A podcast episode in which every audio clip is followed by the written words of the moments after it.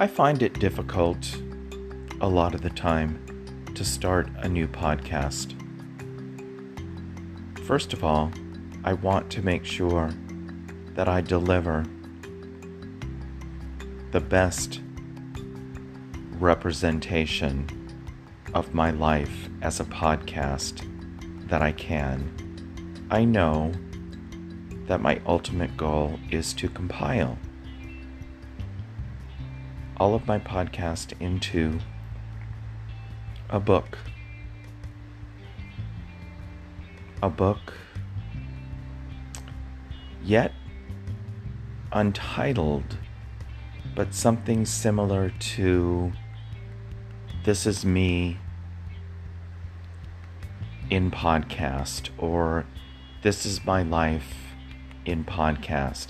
I haven't figured it out yet, but I'm discovering that the best way to get my life stories and life messages across is to represent them in podcast. Now I say that I find it difficult at times to start recording a podcast. It's my anxiety, of course. I don't understand it necessarily, and you would think that as a psychotherapist I would. And so, okay, fine, I do understand it. I understand that my anxiety keeps me from making a start. Based on experiences and based on my professional contacts with clients, that's where it starts. A lot of the time, the anxiety creeps up on us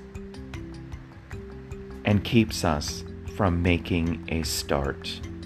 One of the big things that I share with my clients is that when I developed or started experiencing my extreme anxiety when I lived in the Bay Area, probably about 12 years ago. I wanted to jump out of my skin. I didn't realize what was happening to me. All I knew was when I had to go about my, as other people would call them, daily routines, I found it difficult to start. I found it difficult to understand my place in doing anything because I perceived myself as an individual who was incapable of doing anything. And I was making that judgment as I was looking around others within my environment on the bus, walking down the street, within the workforce, as they had it all together. And I wanted to jump out of my skin. I know that I don't want to ever experience that again. I know that I want to be there for others to express that you may go through this, but as they say, it does get better. I went on the medication Celexa. And what's interesting is when I first had these feelings, my next door neighbor, Kathy, whom I've talked about before, who saved my life, who I will love to the ends of the earth, provided me with her Xanax. Now, I don't think I'm telling tales out of school here, but this was the aftermath of Kathy going through a double mastectomy and recreative surgery, if that's what they call it. Anyway, you know what I mean. And so she had the Ativan, and she gave it to me. And it worked to a certain degree, but that type of medication is so habit forming that I knew I did not want to rely on that. So I called my psychiatrist. Interestingly, my psychiatrist said, Well, take your friend's Ativan. I said, Uh, no. It, first of all, it's my friend's medication. And secondly, I don't want to be on something that's habit forming. I want a prescription for something that is not lifelong, but long term, and something that is not habit forming. See, I say these things because I think it's important for anybody and everybody to realize you have to advocate for yourself when it comes to your own medical history and well being. It's important for you to know the facts. I knew the facts. A lot of people don't know the facts because this sort of smacks them in the face. They don't understand what's going on, and so they're reliant, desperate. I felt desperate to be relieved of these feelings. Yet, I still had my wits around me, and I advocated for myself. And so my psychiatrist did prescribe me Celexa, and I started it. And one of the things that I think a lot of individuals who are starting medication, I've certainly relayed this to clients who are beginning new medications when the medications start working, the symptoms do increase. It's the me- medication working on the brain chemistry. From what I've read and from what I understand, it's normal. But then, of course, I discovered when the symptoms increased and I went online to find threads of encouragement that I could read from other individuals who were going through similar things, they would say that. The symptoms do increase. It's the medication working on your brain chemistry. It does get better. And in retrospect, I see that. But when I was going through it, all my mind would tell me is yes, it worked for you, but it won't work for me. I'm here to tell you again it's an irrational belief, but it seems rational at the time. If anybody who is listening to this post is going through something similar, believe me, it does get better, but it does get worse on medication before it does get better.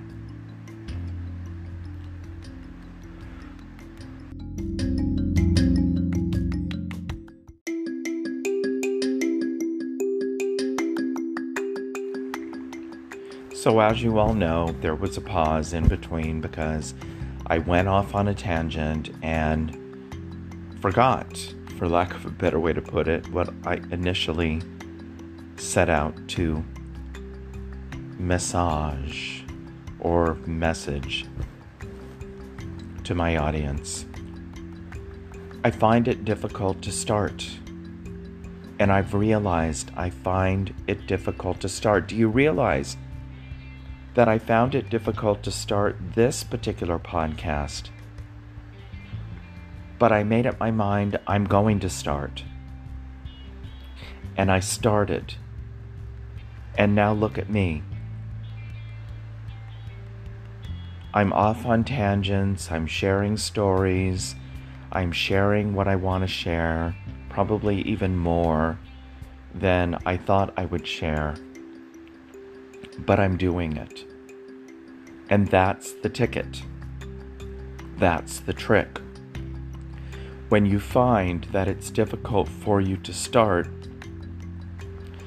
it's important for you to be deliberate and persistent in making yourself start. One of the stories I share with clients is that when my anxiety started and when it was at its worst, and that was around the time that my neighbor Kathy found me and gave me the Xanax. And to be honest with you, I lived on the 22nd floor. I didn't find this out until later that she was actually extremely fearful that I would jump. Now, that thought never crossed my mind, but I'm grateful and happy and love Kathy for thinking about that because she kept the cautious eye on me. But what I internalized and associated were feelings that I think a lot of people do, but they don't understand. First of all, I was having the anxiety. It was the morning time. I was in bed. The alarm went off. I knew that it was time for me to get up, get ready, and go into the quote unquote nine to five job with anxiety. Do you see how all these things can coalesce in one meaning? So, moving forward, even though the medication tremendously alleviated the anxiety, I was still left with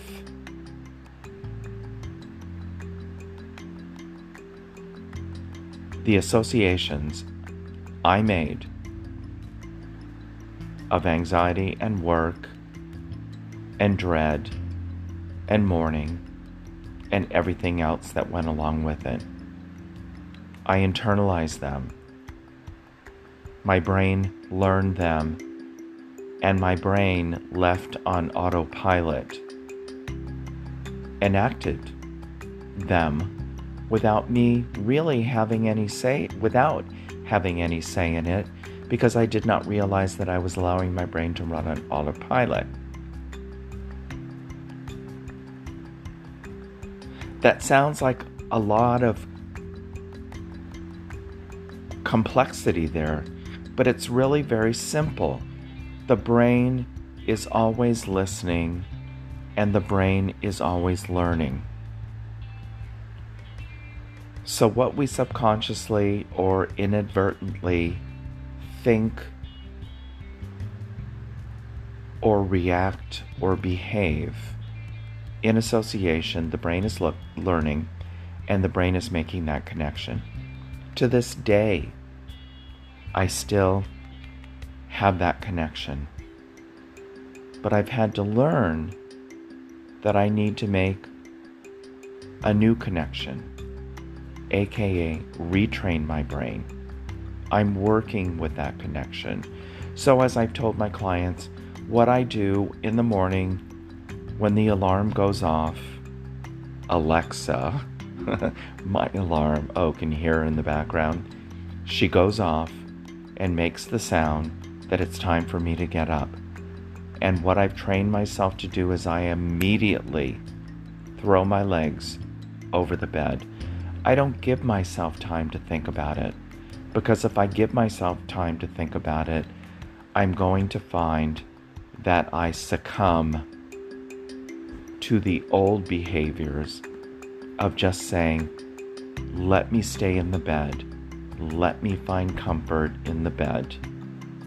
That's my safe place. But by realizing that I throw my legs over the side of the bed, that sets a new pattern into play.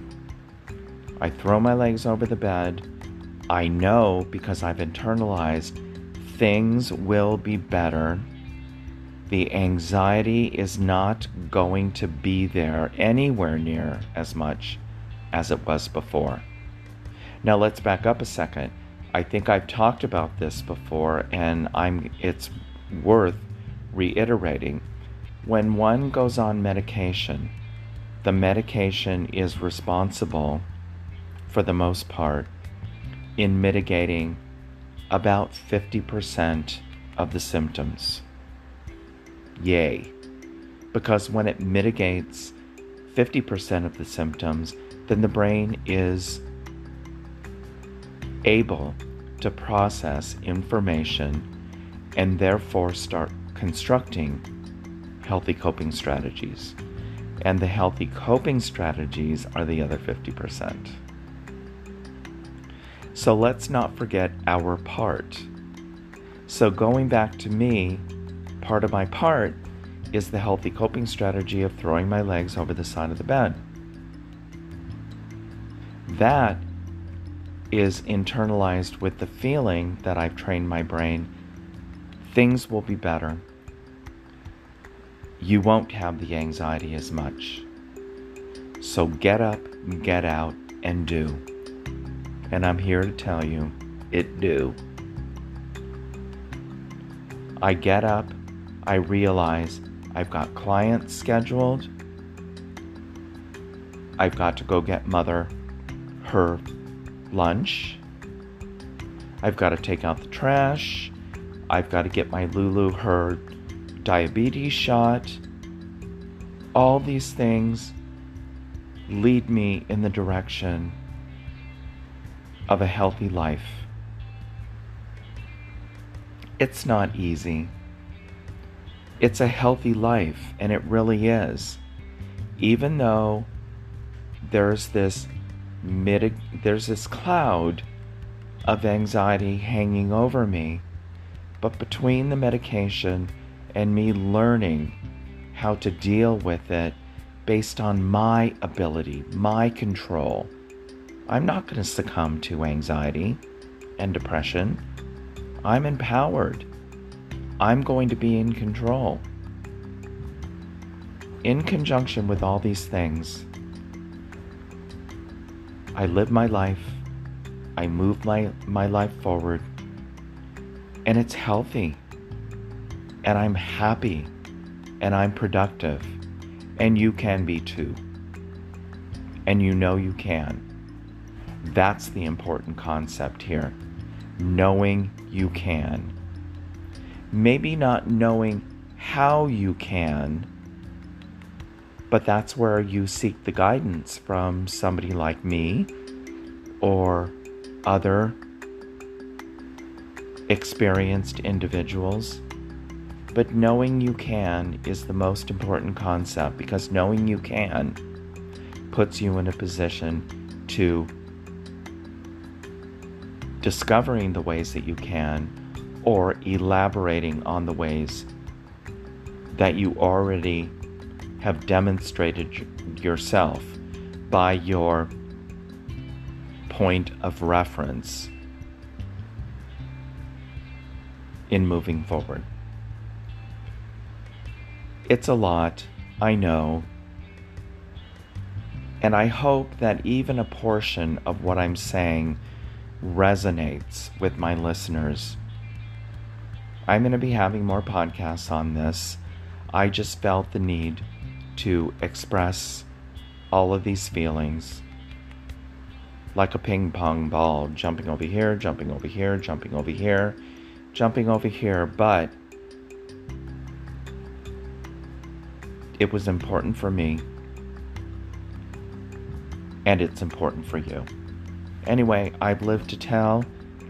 I hope you're getting a lot out of my podcast. I hope that my message is resonating with a lot of individuals out there. Again, I've lived to tell. Till next time.